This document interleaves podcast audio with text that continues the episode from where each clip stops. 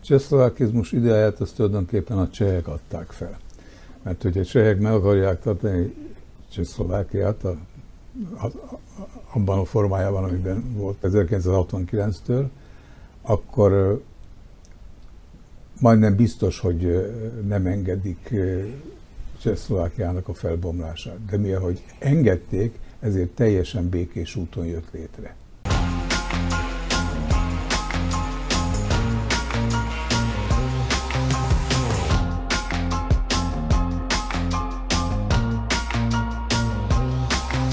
Üdvözlöm a Mahét Média Család Kávézó című műsorának mai nézőit, illetve vendégeit, akiket abból az alkalomból hívtunk meg, hogy 1989. novemberére, november 17-ére, azaz a bársonyos forradalomra, hát ha nem is csak emlékezzünk, hanem abból az emlékeinkből valamiféle következtetéseket próbáljunk meg levonni. Üdvözlöm Durai Miklóst, Berényi Józsefet, illetve Csáki Pált. Jó napot kívánunk!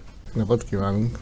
Mindhárom vendégünk eh, nem csak politikusként, hanem akár íróként, közíróként vagy szónokként is ismert ez alatt a többi eltelt évtized alatt. Legutóbbi termés, terméseitek közül talán Csáki Pál Büszkeség és Harag című könyvét ragadnám most meg, amit hogyha mindjárt az a bevezetőnek az első sorát, ha olvasom, ezt írod. Volt egy álmom, 89-ben. Rendszert váltani, megmutatni, hogy lehet emberi társadalmat működtetni, és felemelni a felvidéki magyarságot is. Talán mondhatom eh, megkérdezésetek nélkül, hogy valószínűleg ezeket a gondolatokat a többi vendégünk is, tehát Miklós és Jóska is osztja. Így most több mint három évtizeddel, 89 után, hogy érzitek, hogy ezek a gondolatok, tehát a rendszerváltás, a társadalom felemelés, vagy pedig a szlovákiai magyarságnak a fölemelkedése, hogyha egy rövid értékelés keretébe el tudnátok mondani, mennyire váltak valóra ezek a tervek vagy elképzelések? Hát én elsősorban arra figyelmeztetnék, hogy három kifejezéssel kellene élnünk, ugye a rendszerváltoztatás, rendszerváltás és rendszer megváltoztatás. Mert tulajdonképpen a november 17-e az még nem a rendszerváltás volt, hanem az volt a, hogy is mondjam, a leghangsúlyosabban elmondott jel arra, hogy meg kell változtatni a rendszert. Mert ugye hiába csörögtek a fiúk az utcán. A, Tehát mondhatjuk, hogy a nulladik szakasza volt a rendszer. Igen, de az, az, az volt a startvonal. De a változás az fokozatosan következett be. Hát végül is még nem, nem biztos, hogy az első szabad választásokat is kimondottan már annak nevezhetjük, hogy most már megváltozott a rend. Akkor úgy tenném föl talán a kérdést, hogy te melyik pillanatot, vagy melyik dátumot gondolod esetleg, vagy melyik eseményt gondolod úgy, hogy magának... Ez egy folyamat. Én, én folyamatként értelmezem. Ráadásul engem a rendszerváltozás szeret többször is megcsapott ugye megértem a 1960-as éveket is, és gyakorlatilag 63-tól 68-69-ig fokozatosan erősödött az akkori Csehszlovákiában a rendszerváltozás szelleme. Nem a, rendszer, nem a rendszernek a szerkezete változott meg, hanem a, hanem a szerkezeten belüli gondolkodásmód változott meg. Tehát ezt egy elnyúló hosszú folyamatként fogod És ugye? hogyha mondjuk 1968. augusztus 21-én nem vonulnak be a szovjet csapatok plusz a Varsói Szerződés tagállamainak a csapatai, akkor gyakorlatilag megbukik a kommunista rendszer Csehszlovákiában. És vélhetően akkor köz, hamarabb bekövetkezik, ugye? Oda, már, nagy változás. oda jutottunk el, odáig jutottunk el, hogy meg lehetett volna buktatni. Hát ezért kellett bevonulni a csapatoknak, hogy ez ne történjen meg. De mondok még érdekesebbet, ami kizárólag rám vonatkozik, hogy amikor másodszor voltam börtönben, 1985 tavaszán, áprilisában, amikor Gorbacsov vette át a szovjet kommunista párt elnökségét, és jöttek a különböző delegációk Moszkvába, és mondta a beszédeket, és ezeket a beszédeket én a börtönben olvastam, magyarul is, szlovákul is. Meg lehetett kapni ezeket a beszédeket a börtönben? Persze, hát a hivatalos propagandának a része volt, ugye? Napilapokat meg lehetett Értem. vásárolni. És ahogy olvastam Gorbacsov beszédeit, egyre inkább az az érzésem támadt, hogy egy más szellemiséget képvisel, mint amit a elődje képviselt. És ebből, a, ebből az érzésből bennem az alakult ki, az a meggyőződés, hogy engem nem sokára szabadon fognak bocsátani. És megtörtént. Május 9-10-én szabadlábra helyeztek. Mondhatjuk azt az egész szlovákiai magyarság örömére. Később, kb. tíz év múlva újraolvastam ezeket a szövegeket, tehát néhányat, nem az egészet, és nem tudtam rájönni arra, hogy mit éreztem ki, hogy, mi alapján Az, amit kiéreztem a szövegekből, az hol van benne. De viszont az világos, hogy ha nem Gorbacsov lép a szovjet kommunista párt élére 1985-ben, akkor nem biztos, hogy 1989. november 17-én vel kapcsolatban a rendszerváltozás tartvonaláról beszélhet. Azt hiszem, hogy ebbe egyet is érthetünk, tehát hogyha valami más előzménye van ennek, akkor nem, Elnézést, nem így folytatódik. ilyen nem, legalább a, de ez fiat, is valahol hozzátartozik. Fiatalabb nézőink is, tehát kontextusban, hát, történeti hát, kontextusban tudják. Havel is a 60-as években kezdte a másként gondolkodást. Nyilván, nyilván. Hogyha egy generációs váltásból közelítjük meg, tehát például Berényi József, ugye, e, tehát te másképp érted meg, tehát más volt maga az indulási e, dátum is, amikor a közéletbe elkezdtél e, aktívan mozogni. Te ezeket a kérdéseket, tehát például az, hogy amit Csáki Pál a könyve bevezetőjébe egy elvárásként fogalmazott meg, hogy ez most így visszanézve a te szempontodból mennyire valósult meg? Jelentős mértékben megvalósult, de jelentős mértékben természetesen vannak hiányérz, van hiányérzet 89 és 90 kapcsán. Nagyon fontos momentum az, amit Miklós említett, hogy a múltat általában a jelenlegi szemüvegen, a jelenlegi életkörülményeinken, a jelenlegi helyzetünkön keresztül értékeljük. Ez minden ilyen beszélgetésnek általában a tanulsága. Ma élők számára, azok, akik nem érték meg mondjuk 89 előtti időszakot, mi vagyunk az utolsó generáció, aki még fölnőtt fejjel ezt megélte, hiszen egyetemisták voltunk, akkor már volt értékítéletünk. Óriási dolgok valósultak meg 89 után, ha figyelembe veszük azt, hogy gyülekezési szabadság. Ilyen nem volt. Összejöttünk 56-an, akkor ott már megjelentek a titkos rendőrök, és igazoltattak bennünket, hogyha ott álltunk a prior előtt, tegyük föl este, hogy mit keresünk ott, mi miért vagyunk itt. Ha, hangoskodtunk még inkább vallásszabadság. Voltak Kocsma olyan, nem kérdezték. Kocsma előtt nem. Vallásszabadság. Aki, aki templomba járt, az néhány szakmát egyszerűen nem vállalhatott. Sajtószabadság, súlyos cenzúra volt, és nem lehetett szabadon olvasni, ahogy ez most történik. Szólásszabadság Ma a szociális háló mindenki azt mond, amit akar, most már kicsit a másik végletbe ö, ö, esünk át, hiszen gyűlöletkeltés is van. Akkor már a ló meg, meg, meg, meg hamis információk, de akkor a, az ilyen jellegű szólásszabadság sem volt, és sorolhatnám ezeket az alapvető emberi Ugye például egy pártrendszer, ugye, tehát az azért az, az egy, egy olyan jellegű... És a, igen, az a, az a, a választás lehetőség. Volt még, hát, hát formálisan volt még talán néhány kis párt, de gyakorlati... Volt tehát ezek, ezek nagy dolgok voltak, hogy akkor megvalósult, szabadon össze lehetett jönni a, a téren, és nem jelent meg a rendőrség, nem vert minket szét, vagy az embereket nem verte szét. Emlékszem az első összejövetel, amire, amikor kivonultunk az egyetem aulájába, hiszen az egyetemisták kezdték, kezdték Pozsonyba a bölcsészkaron, akkor a mai Hviezdoszlav téren, mai Hviezdoszlav téren az opera előtt jött össze a tömeg, és mellettem állt egy körülbelül olyan idős lehetett, mint ma én, egy férfi, és azt mondta nekem, na fiatalember maga bal oldalt nézi, és ha jönnek a rendőrök szól, én jobb oldalra nézek, és ha jönnek a rendőrök szólok, és futunk erre fel, és mondom, honnan is jönnek rendőrök, akkor nagy bajba vagyunk, azt mondja így. Tehát ez volt a helyzet, hogy, hogy úgy gondoltuk, hogy az első találkozót úgyis szétverik a rendőrök, nem ez történt. Tehát a, sok minden megvalósult, amire ma már úgy tekintünk, mint természetes dolog, aki akkor azt megélte, azt tudja, hogy az nem volt természetes dolog. És persze van az éremnek egy másik oldala, hogy mi az, ahol elégedetlenek vagyunk, mindig mondjuk, hogy a szabadság az az esélyt jelenti. A megvalósulás, megvalós, önmegvalósítás, közösségi megvalósítás esélyeit, ez már egy komplex dolog, hogy a szabadságnak, ami akkor megvalósult, végül is ki lett a nyertese és ki lett a vesztese. Vagy esetleg kevés kisebb nyertese, kisebb értem, győztese. értem, értem. Pali, te, aki ezeket a sorokat leírtad, eh, hogy tudnád magad szempontjából értékelni az általad föltett eh, kérdéseket vagy elvárásokat? Számomra nagyon megtisztelő, hogy ez a könyv itt az asztalra került. Köszönöm szépen. És hát lényegében én úgy érzem, hogy 2021-ben egy keresztútra érkezett a felvidéki magyarság is, és talán Kelet-Közép-Európa is.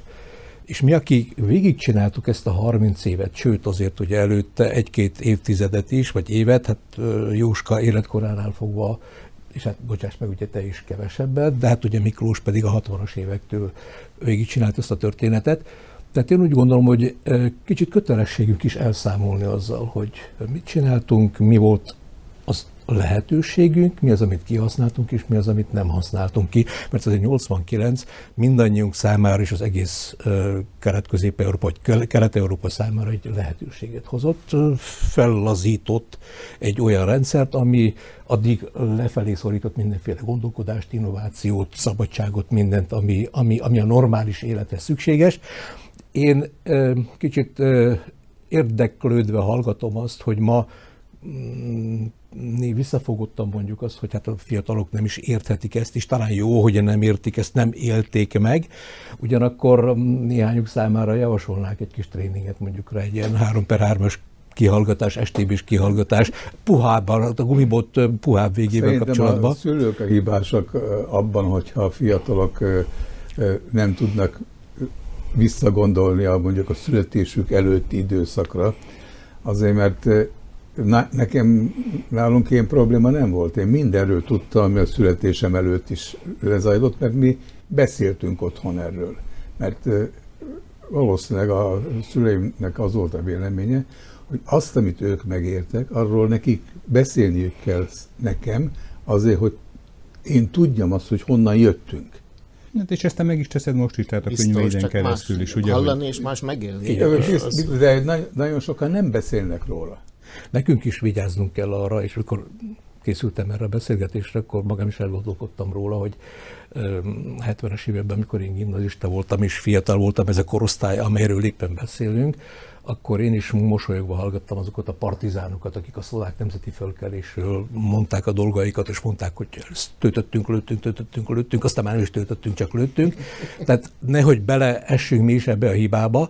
Tény az, hogy ugye végigcsináltuk ezt a 30 évet, és én úgy gondolom, hogy úgy korrekt, úgy tisztességes, miután választott, szabadon választott képviselők voltunk, hogy elszámoljunk vele.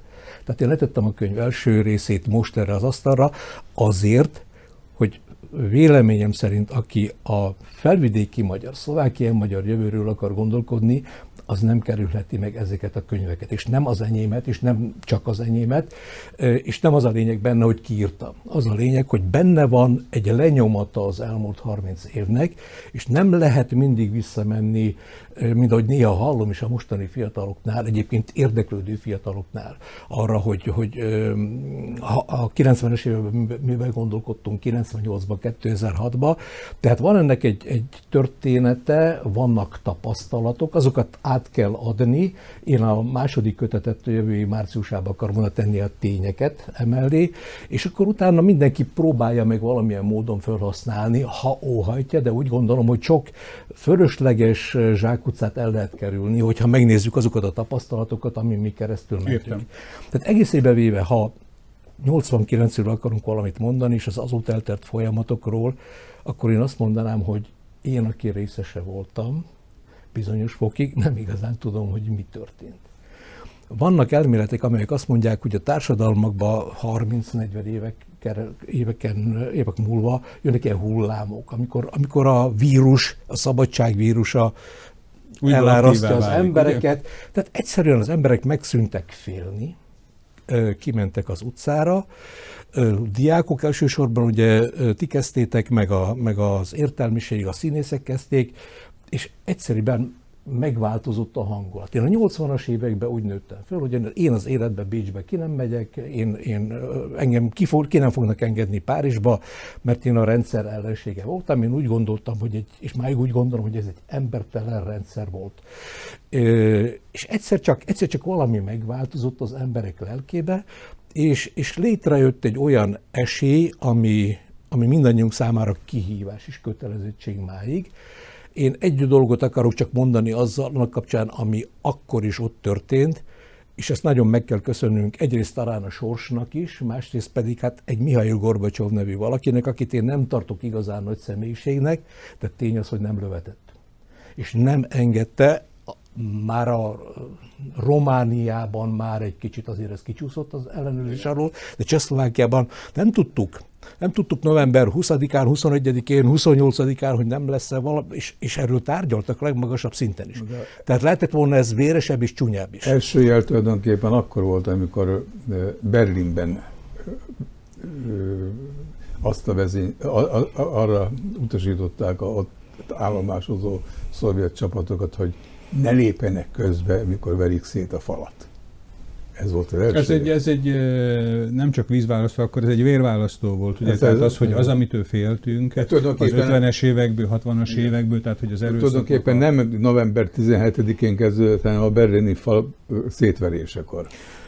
Igen, erről van egy, van egy nagyon jó beszélgetés egyébként, a, valamelyik német tévé, talán a CDF csinálta azzal a szovjet tábornokkal, aki az ott államos, állomásozó szovjet csapatok főparancsnoka volt és annak parancsa volt, nyílt parancsa volt a KGB-től, nyílt parancsa volt a, a szovjet hadügyminisztériumból, hogy levet, be kell vonulni Berlinbe, és azt kell csinálni, amit 53-ban szétlőni mindent. Tehát a fölhatalmazás meg volt. És ez parancs volt, több mint felhatalmazás. Értem. És ő azt mondta, hogy ott ültem bent az irodámba, nagyon-nagyon jó beszélgetés, ezt figyelmetekbe ajánlom, és azt mondja, kerestem azt a fogót, éreztem, hogy ez baj, ezt nem lehet megcsinálni. És kerestem most azt a fogódzót, hogy, hogy hogy tudok ebből kijönni, és felhívtam a Kremlt. És nekem a legfőbb parancsnokom mégiscsak a Szovjetunió, akkor már ugye elnöki posztjelnevű Mihály Gorbacsov volt. Gorbacsov nem tud kijönni, mert tárgyal. De kérem, élet-halál kérdésről van szó, hívják ki. És kijött a Gorbacsov, és a Gorbacsov azt mondta, hogy nyet nem menni. És ebben a pillanatban végülis puhán zajlott le ott És is. hogy most mi itt ülhetünk, és most egyáltalán az... Hogyha beavatkozol, akkor nincs november 10. Egyáltalán az, hogy, az, hogy le, leülsz így kamerák előtt, és azt mondod, amit, amit gondolsz. Tehát egy, egy, egy, óriási, óriási. Jóska, ti esetetekben például, tehát maga ilyen távlat, ilyen lehetőségdimenziók, vagy rizikók inkább, azon kívül, hogy jobbról vagy balról jönnek esetleg a gumibotos rohamrendőrök fölmerültek? Hát hogy ne, én Hát a félelem biztos, hogy benne volt az emberekben. Hát Persze. Hát. Uh, emlékszem nagyon jól, az első próbálkozásaink arról szóltak, hogy oktatási reformokra van szükség. Mert uh, ez volt a leglegitimebb dolog a részünkről. És aztán, ahogy uh, láttuk, hogy az ellenállás jóval kisebb, mint a korábbi időszakban volt, akkor mi is aztán éhesebbek és követelőzőbbek lettünk. Előtte egy évvel, 88-ban, októberben, jól emlékszem, még a gyertyás tüntetés Pozsonyban szétverték. Tehát ott még, már pedig azt hiszem, akkor már Gorbacsov volt, de a gyertyás tüntetést az kőkeményen szétverték, akkor valószínű, hogy még olyan volt a helyzet, hogy megmerte ezt a csehszlovák vezető réteg engedni magának. Tehát ez lőni nem lőttek, de, de csúnyán Gorbacsov 85-től volt. Hát akkor már vég, igen de vízágyúval és rendőrök be, belehajtottak a tömegből, többnyire idős emberek voltak, de addigra már egy év alatt nagyon sok minden történt. A lengyelországi szolidárnos megerősödött Kelet-Németországba, ugye már a tömegével szöktek Magyarországon keresztül át Ausztriába, Magyarországon lazult a rendszer az ellenzéki kerekasztalnak. már több pártrendszer volt Magyarországban. Úgyhogy a csaszlovák és a román volt az utolsó két bástya, és ahogy ezt mondani szokás, hogy hol volt, hány évig tartott, 7 évig, 7 hónapig, 7 napig és 7 óráig a rendszerváltás, ugye a románia volt az utolsó. De természetesen visszatérve a kérdésre, hogy hogy az emberben annak idején benne volt a, a, a, a félelem, hogy mi lesz ebből, amikor megválasztották Havelt köztársasági elnöknek, az volt az a pillanat, amikor elhittük, hogy ez visszafordíthatatlan.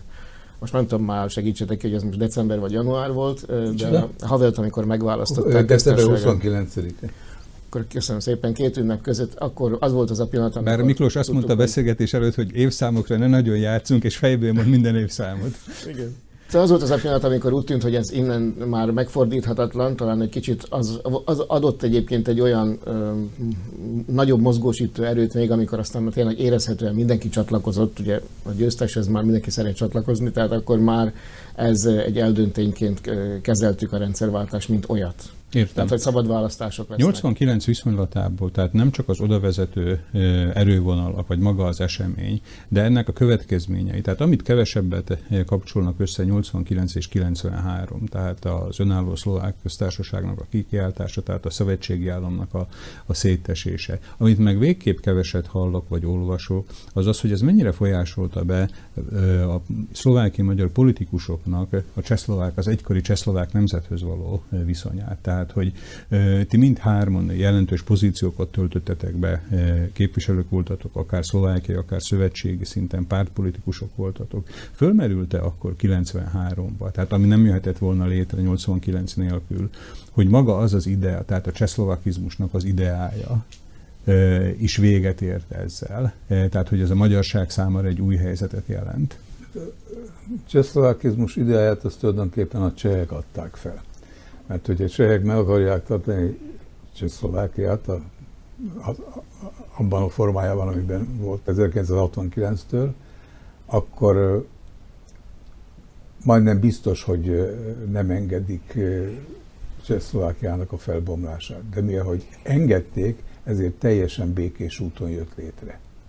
Tehát de emlékezünk vissza 68-ra is. Az engedték alatt most inkább ilyen valamiféle nagyhatalmi jóváhagyásra gondolsz? Nem. A cseh oldal döntött el, hogy ezt így nincs értelme tovább csinálni, mert nem fog működni az állam. Emlékezünk vissza 1968-ra. Ugye elindul a kezdetét veszi a prágai tavasz, és ennek szinte egy szerves részévé válik a föderatív átalakításnak a gondolata. És tulajdonképpen a szovjet csapatok bevonulása után néhány hónappal jön létre a cseh-szlovák föderatív köztársaság, amelyben először szerzi meg legitim módon erőszak nélkül Szlovákia a belső önállóságát. Mert az, ami 1938-ban történt, 38-39-ben, az egy háborús időszak volt, tehát ahhoz ezt nehéz hasonlítani. De 1969. január 1-ével Szlovákia békés úton éri a Csehszlovákiában belül a belső önállóságot, és 1993-ban ugyancsak békés úton válik szét a két ország rész. És ebben mind a kettőben szerepet, nagy szerepet játszott a cseh politika, mert valószínűleg érezték, hogy az úgynevezett csehszlovakizmus, a benesi csehszlovakizmus, az egy olyan kényszerképzet, amit nem lehet fenntartani. Vali? Ez egy hazugság volt, ugye a csehszlovakizmus elejétől fogva. Beres 16-ban megírta a Folytsátok meg Ausztria-Magyarország című pamfletjét, és azt mondta, hogy a történelmi magyar királyság azért nem élheti túl ezt a megrázkódtatást, mert a történelmi magyar királyságban a magyar etnikum az 1910-es népszavazás alapján kevesebb, mint 50 százalék, ami igaz. Ebben a pillanatban telhetetlenek voltak 1918-20-ban, és a létrejövő Csehszlovákiában a csehek kevesebben voltak, mint 50 százalék. Ugyanaz a probléma volt. Mm. És hogy ezt kikerüljék a nagyhatalmak előtt, akik döntöttek, hozzácsapták a szlovákokat. A szlovákok ezt soha nem fogadták 1,9 millió szlovák volt, 1,1 millió magyar, Ruté nem tudom, százezer volt, és 3,7 millió német. Igen, tehát ez 13 egy, millió lakosa volt a Csehszlovákia. Ez egy, ez, egy, ez egy hazugság volt, amelynek előbb-utóbb fel kellett robbannia, amikor megbillent a történelmi egyensúly 1938, 39, 68, 92, mindig az asztalra került ez a téma, és 92-ben el is dőlt. De talán nem is ez a lényeg, csak elsősorban visszatérnék november 17-éhez, hogy mennyire nem lehet 2021-es szemmel megítélnünk 1989-et. A tisztelt nézők ismerik a mi életutunkat. Hát akkor most én a 89-es kurikulumot tenném az asztalra, én a Független Magyar Kezdeményezés akkori alapítója voltam. Az volt az első kommunista ellenes politikai mozgalom, Csehszlovákiában, tehát korábban jött létre, mint a VPN, vagy a, vagy a Polgári Fórum. És, és erre büszke vagyok, hogy aztán később, később ez hogy alakult, igen. elfordult egy kicsit a, ettől a témától, és más irányba ment. Az egy más kérdés. Durai Miklós, ezt csak azért is mondom, hogy esetleg, ha valaki úgy gondolná, hogy a mostani politikai filteren keresztül néz bennünket, és akkor ezt tudja, hogy Durai Miklós pedig VPN, tehát nyilvánosság az erőszak ellen jelöltként lett miniszter jelölt. Nem és tagja később- volt a VPN-nek, hanem ők javasoltak. és a független magyar a- kezdeményezés javaslatára. Jóska a pedig akkor még nem prágai- volt ö, pártag. Prágai parlamentben Igen. képviselőnek. Jóska akkor a Magyar Diák Szövetségnek Diák volt a Szövetség. Igen. ö, Egyik szóvivője. angazsáltja, jelöltje. De hogy- hogyha már a akkori javaslásnál tartunk, december 8-án volt az új kormány megalakítása, új csehszlovák kormány megalakítása, 89. 89, igen, és én voltam az egyetlen, akit nem fogadtak el. Erre egy külön műsort lehetne majd háttér, igen, igen. Decemberben Nagyon érdekes készíteni. lenne. És a, aki ellenem volt, az a szlovák eredetű, magyar származású szlovák eredetű Csalfára Csalfár, gondolsz. igen. Igen. Tehát ő volt a szövetségi Csehszlovákiának az akkori miniszterelnöke, ha jól emlékszem. De már itt összefüggésekről beszélünk, akkor, akkor hadd mondjak egy nagy mondatot, ami igaz 89-re, igaz az utána történtekre, és nagyon-nagyon igaz mára is. Tehát történészek mondják, hogy nem az nyeri meg a jövőt, aki most erős, vagy aki most gazdag, hanem az, aki a legjobban tud alkalmazkodni a kor kihívásaihoz. Vigyázat, ez felvidéki magyar szempontból is egy nagyon-nagyon nagy kötelezettség. A volt Szovjetunió egy erőszak állam, erőszakra épülő állam volt, és eljutott 85-be odáig, hogy öregecskék tologatták egymás felé, egymást a Ez volt a felé, kriptokommunizmusnak kommunizmusnak az 85-ben. időszaka, ugye? Abszolút nem volt innováció, és törvényszerűen szét kellett, hogy hújjon. Mindezt azért mondom, mert azért uh, itt a Jóska azt hiszem említette, hogy, hogy, hogy véget ért egy, egy, egyfajta gondolkodás, egy olyan totalisztikus. Azért vannak reminiszenciák is. Azért látni kell, hogy a Szovjetunió tönkrement, anyagilag is tönkrement, és a rubel bedült a 90-es évekbe. Tehát az fenntarthatatlan volt, mert hazugságra épült. Csehszlovákia hazugságra épült, fenntarthatatlan volt. És most azért nézzük meg Meg magunkat. Jugoszlávia is többé-kevésbé. Jugoszlávia is. Meg hát ugye végigmehetnénk a történelmen, de most nem ez a beszélgetés témája, hanem az, hogy 2021-et írunk, és a felvidéki magyarság is egy nagyon komoly kereszteződésre érkezett most, és ez a mondat ránk is érvényes, tehát ha tudunk alkalmazkodni a jövő kihívásaihoz, akkor győztesek lehetünk, ha nem tudunk, akkor szét fogunk hullni. Nyugat-Európa, amelyik elő, előttünk jár társadalmi és szervezet, szerveződésben, gondolkodásban, mutatja azt, hogy a ottani kisebbségeknek is két útjuk volt, az egyik a szétzilálódás, és látjuk, hogy nagyon-nagyon sok példa van erre, tűnnek el nagyon fontos nyelvi és etnikai egyébként nemzeti kisebbségek is, és akik meg tudták magukat szervezni, és van mondjuk rá támpontuk és, és ö, szerkezeti hátterük, azok megmaradnak, vagy akár még fejlődni is tudnak. Tehát megint csak ez a jövő kihívása. Hát, Számunkra, és az így 88 nem csak azt jelentette, hogy, hogy ott kimentünk az utcákra, meg átfordult a gazdaság, meg szabadabbak vagyunk, kötelezettség is. Felelősebbek vagyunk a saját sorsunkért. Hát meg a Felvidéki magyarok az elmúlt 30 évben is, meg most Tehát is. mind a, mind a hármatok esetében az elmúlt években, 2010 előtt természetes volt, hogy valamilyen vagy választott funkciót töltötök be, vagy pedig valamilyen magas kormánypozíciót. Ma a mostani, eh, mondjuk úgy, hogy aktuális politikusi generáció nagy többségének ezek, eh, ezek pillanatnyilag elérhetetlen eh, posztok vagy pozíciók, ahonnét olyan Igen, visszacsatolásokba hibát- dönteni Ne, mint nem amit ők követték el a hibát, hanem azt a mi generáción követte el, mert ö, hagytuk, hogy szétverjék azt a közéleti magyar egységet, politikai egységet, amivel ami, ami egyetlen eszközként szolgált arra, hogy legyenek parlamenti képviselőink, esetleg kormánytagjaink, és most azért nincsen, mert ö, 2009-ben szétverték.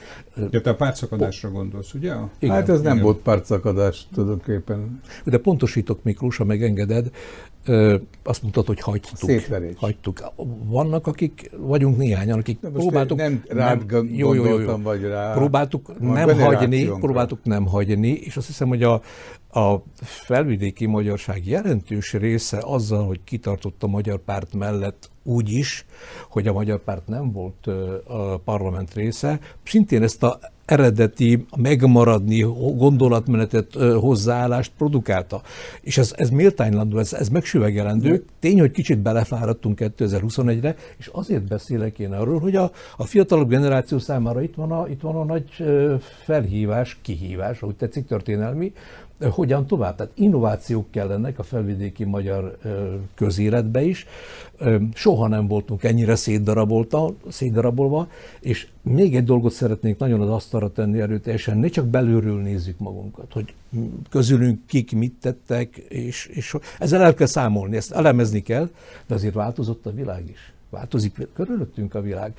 Én azt hiszem, beszéltünk itt az internetről az elején egy kicsit, az internet nagyon sok jót is hozott nekünk, de nagyon szét darabolta, atomizálta a közösségeinket is. Az individualizmus, ami, ami, ami megjelenik itt körül, köröttünk is a lelkeinkben, és a fiatal generációt épp szétfelé tolja, nagyon nehéz, sokkal nehezebb dolga van egy mostani politikai elitnek, kisebbségi magyar politikai elitnek, mint volt 1990-ben. 90-ben az első választásról azt mondtuk, hogy magyarok vagyunk, ide szavazni. Tehát, hogy elég jöttek. volt motivációnak. Elég ugye? volt motivációnak, 98-ig. Ott már aztán el, ez elkopott. Jóska, te vagy most lényegében az összekötő kapocs, tehát neked van most jelenleg egy aktív eh, pártpolitikai funkciód is a, eh, a közigazgatásin kívül. Te mennyire látod a lehetőségét annak, a, annak amit Pál mondott, tehát hogy, hogy ezt nagyon nehéz lesz megcsinálni ismét újból, tehát egy, hogy egy olyan jellegű, hogy is mondjam, tehát összefogás, mint ami 89-ben jellemző, vagy 89 után jellemző volt a szlovákiai magyarságra? az alapjait letettük ennek a folyamatnak. A kérdés, hogy hogy tudjuk ezt tartalommal, formál, formálval, személyiségekkel föltölteni. Nyilván, hogy a kínálat az a szövetségen túl is megjelenhet majd, és valószínűleg meg is fog jelenni. Szlovák pártokon belül magyar jelöltek, magyar platformok Tény és való, hogy... hogy Ugye ez 89-ben nagyon... is megvolt, tehát hogy volt egyfajta akár természetes, 89. akár művi közeledés szlovák-magyar vonalon. 89-ben három volt. Ugye ez, a súlya annak 89-90-ben nevetséges volt. De maga a párhuzam szempontjából. Maximum 70 ezer embert tudtak megszólítani. Viszont mi meg megszólítottunk 300 ezret.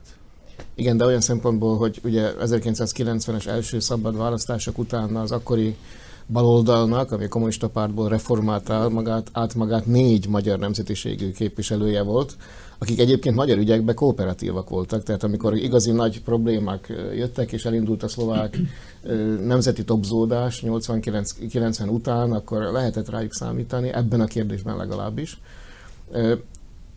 Egy kicsit túllendült az a beszélgetés, amikor még a Csehországról beszéltünk, vagy Csehszlovákiáról, Azért hagyd mondjam el ezt, hogy a cseheknél ez egy nagyon bölcs döntés volt, hogy hatták Szlovákiát elmenni, mert esetleg úgy járhattak volna, mint a szerbek, akik Balkán nagy vesztesei lettek. Én emlékszem az akkori beszélgetésekre, hogy a cseh politikusok azt mondták akár kávétél mellett, hogy, hogy ők már nem akarnak kötőjelekkel foglalkozni, és, és a magyarokkal sem.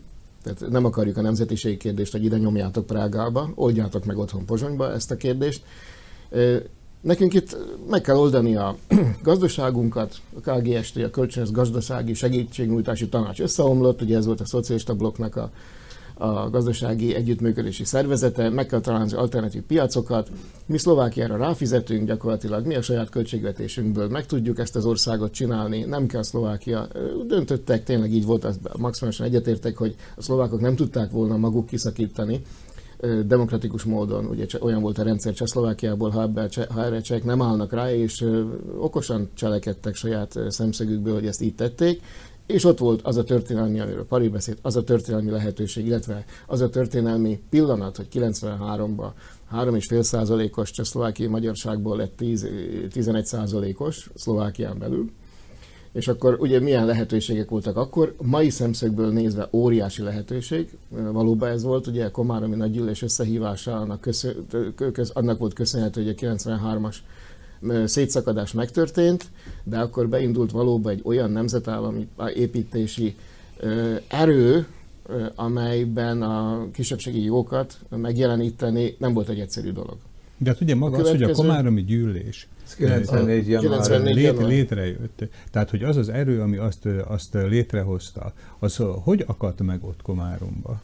Hát, De még hadd fejezzem egy pillanatra elnézést, igen. az, hogy ha a történelmi pillanatokat nézzük, akkor ott volt a Zurinda kormány megalakulása és az Európa Uniós belépésünk később, az MKP megalakulása, ezek is történelmi pillanatok voltak, és tényleg ennyi idő után ezeket a mérlegeket is meg kell húzni, csak a, a csapdahelyzet ott van, ha mai szemüveggel közelítjük meg az akkori időszakot, és ezt, ez, ez nagyon gyakran a mai beszélgetések során megjelenik.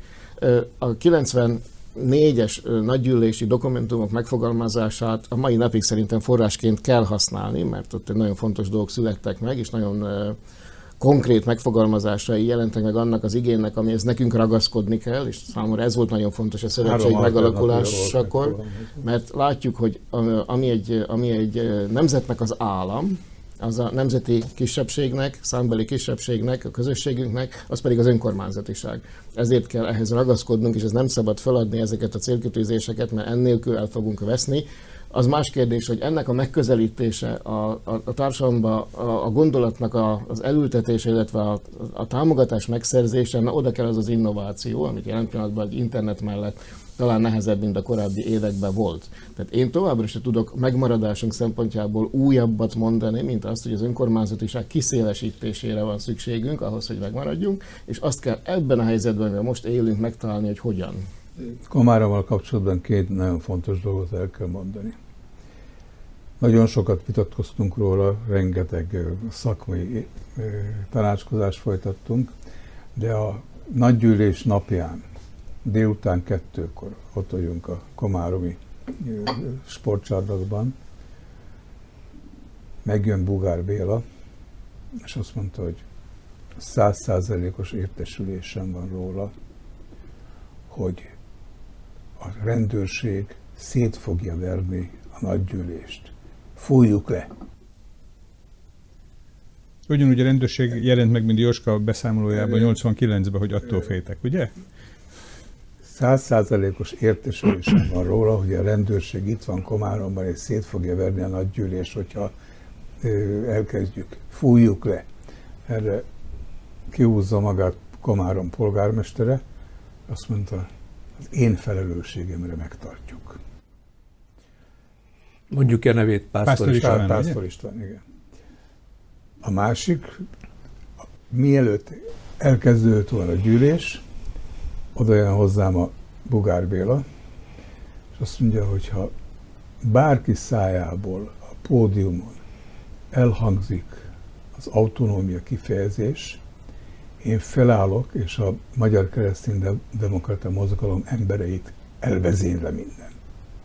Tehát akkor volt egy ilyen belső mozgás. Ugye? Hát ezt, ezt azért kellett elmondani, mert ezt nagyon kevesen tudjuk. Jó, de ugye ehhez vissza lehet térni egy különbeszélgetés folyamán, mert azért ez egy hosszú folyamat volt. Egy dolog tény, annyira nem rettegett tőlünk a szlovák nemzeti politika, mint a 1994 elején, amikor ez készült és amikor ez megtörtént. De ha már megint ehhez a témához értünk, akkor kicsit álljunk meg, és akkor, akkor nézzük meg kicsit visszatekintve a csehekre, a szlovákokra és önmagunkra is 90, tehát ugye 89 november, decemberében megvannak a nagy változások, 90 nyárán megvan az első szabad választás, 90 őszén belefutunk nyelvtörvénybe, csehszlovák viszony boncolásába, 91-re már inog, a csesz, inog Csehszlovákia, és akkor világossá vált, hogy a csehek számára egy dolog volt nagyon fontos, stratégiai fontosságú, azt, amit a kollégák lényegében már említettek Patocska azt mondta, hogy a csehek szlápul beszélő németek annyira racionálisan gondolkodnak, csak számára az volt a fontos, hogy a nyugat-európai biztonsági és gazdasági zónába minél gyorsabban bevenjünk. Lényegében be is tagozódtak Németországban, nagyon, gyors, ugye? nagyon gyorsan. A szlovákok számára kiderült, hogy ez, ez érthetetlen és értelmezhetetlen. A szlovákok számára a fölszínen az volt, a fölszínen, hogy a ö, próbáljuk meg a úgymond ezer éves álmunkat, szlovák álmunkat befejezni, legyen szlovák államunk. De azért alatta az volt, azért nézzük meg, hogy kik csinálták, hogyan csinálták, és mit csináltak utána, tehát a, a Mecsiar ér, érát ebből nem lehet kihagyni, 93 és 98 között, tehát arról is szólt, hogy a csehek ne beszéljenek bele a mi gazdasági dolgainkba, a mi privatizáció dolgainkba, hogy fogjuk mi szétlopni a szlovákiai közvagyont, és hogy fogjuk mi a hatalmat gyakorolni.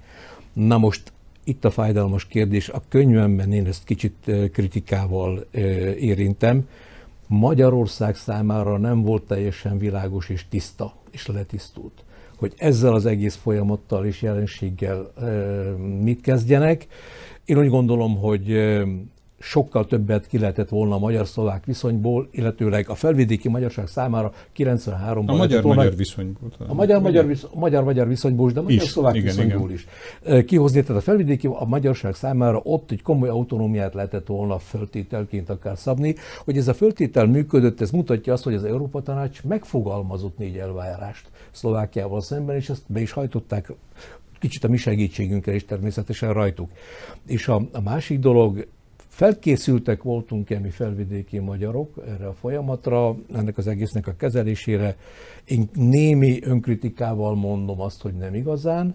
Némi önkritikával mondom azt, hogy azért megálltuk a, megálltuk, álltuk a sarat és megálltunk a saját talpunkon, de többet lehetett onnan részünkről is kihozni, és ezért mondom most megint 2021-ben, hogy sok fölösleges vita volt, azért nézzük meg azt, hogy a könyvben is, amit ugye leírtam meg, ami majd jön még a, a dokumentumgyűjtemény, hogy mind mentünk már keresztül, mi vezetett Zsákutcába, és mi vezetett előre.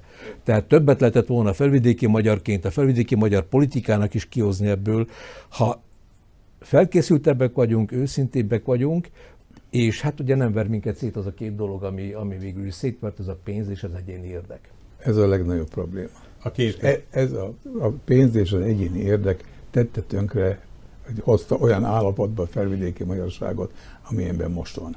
Miklós, te vagy talán az egyetlen, aki 89 előtt, jóval korábban 89 előtt neveddel vállalva, mondjuk úgy, hogy polgári engedetlenség, vagy pedig egy jogvédő tevékenységet fejtettél ki. Akkor ez a két, két gátló tényező, amit Pál említette, azok megjelentek a 89 előtt? és a tehát az egyéni érdek mennyire folyásol, mennyi, mennyire kellett akkor problémaként ilyesmit kezelni? Ez nem volt napi renden. Értem, tehát ez a új világ új jelenségeként jelent Én, meg, ugye? Az nem azt jelenti, hogy nem voltak egy, egyéni érdekek, vagy gazdasági érdekek, de azt a, azt a folyamatot, amit a Jogvédő Bizottság elindított és végzett, azt nem befolyásolta semmilyen egyéni érdek és semmilyen gazdasági érdek. Hát, hogyha egyéni érdek befolyásolhatta volna, akkor én nem kezdek neki, mert én tudtam, hogy börtönbe kerülök.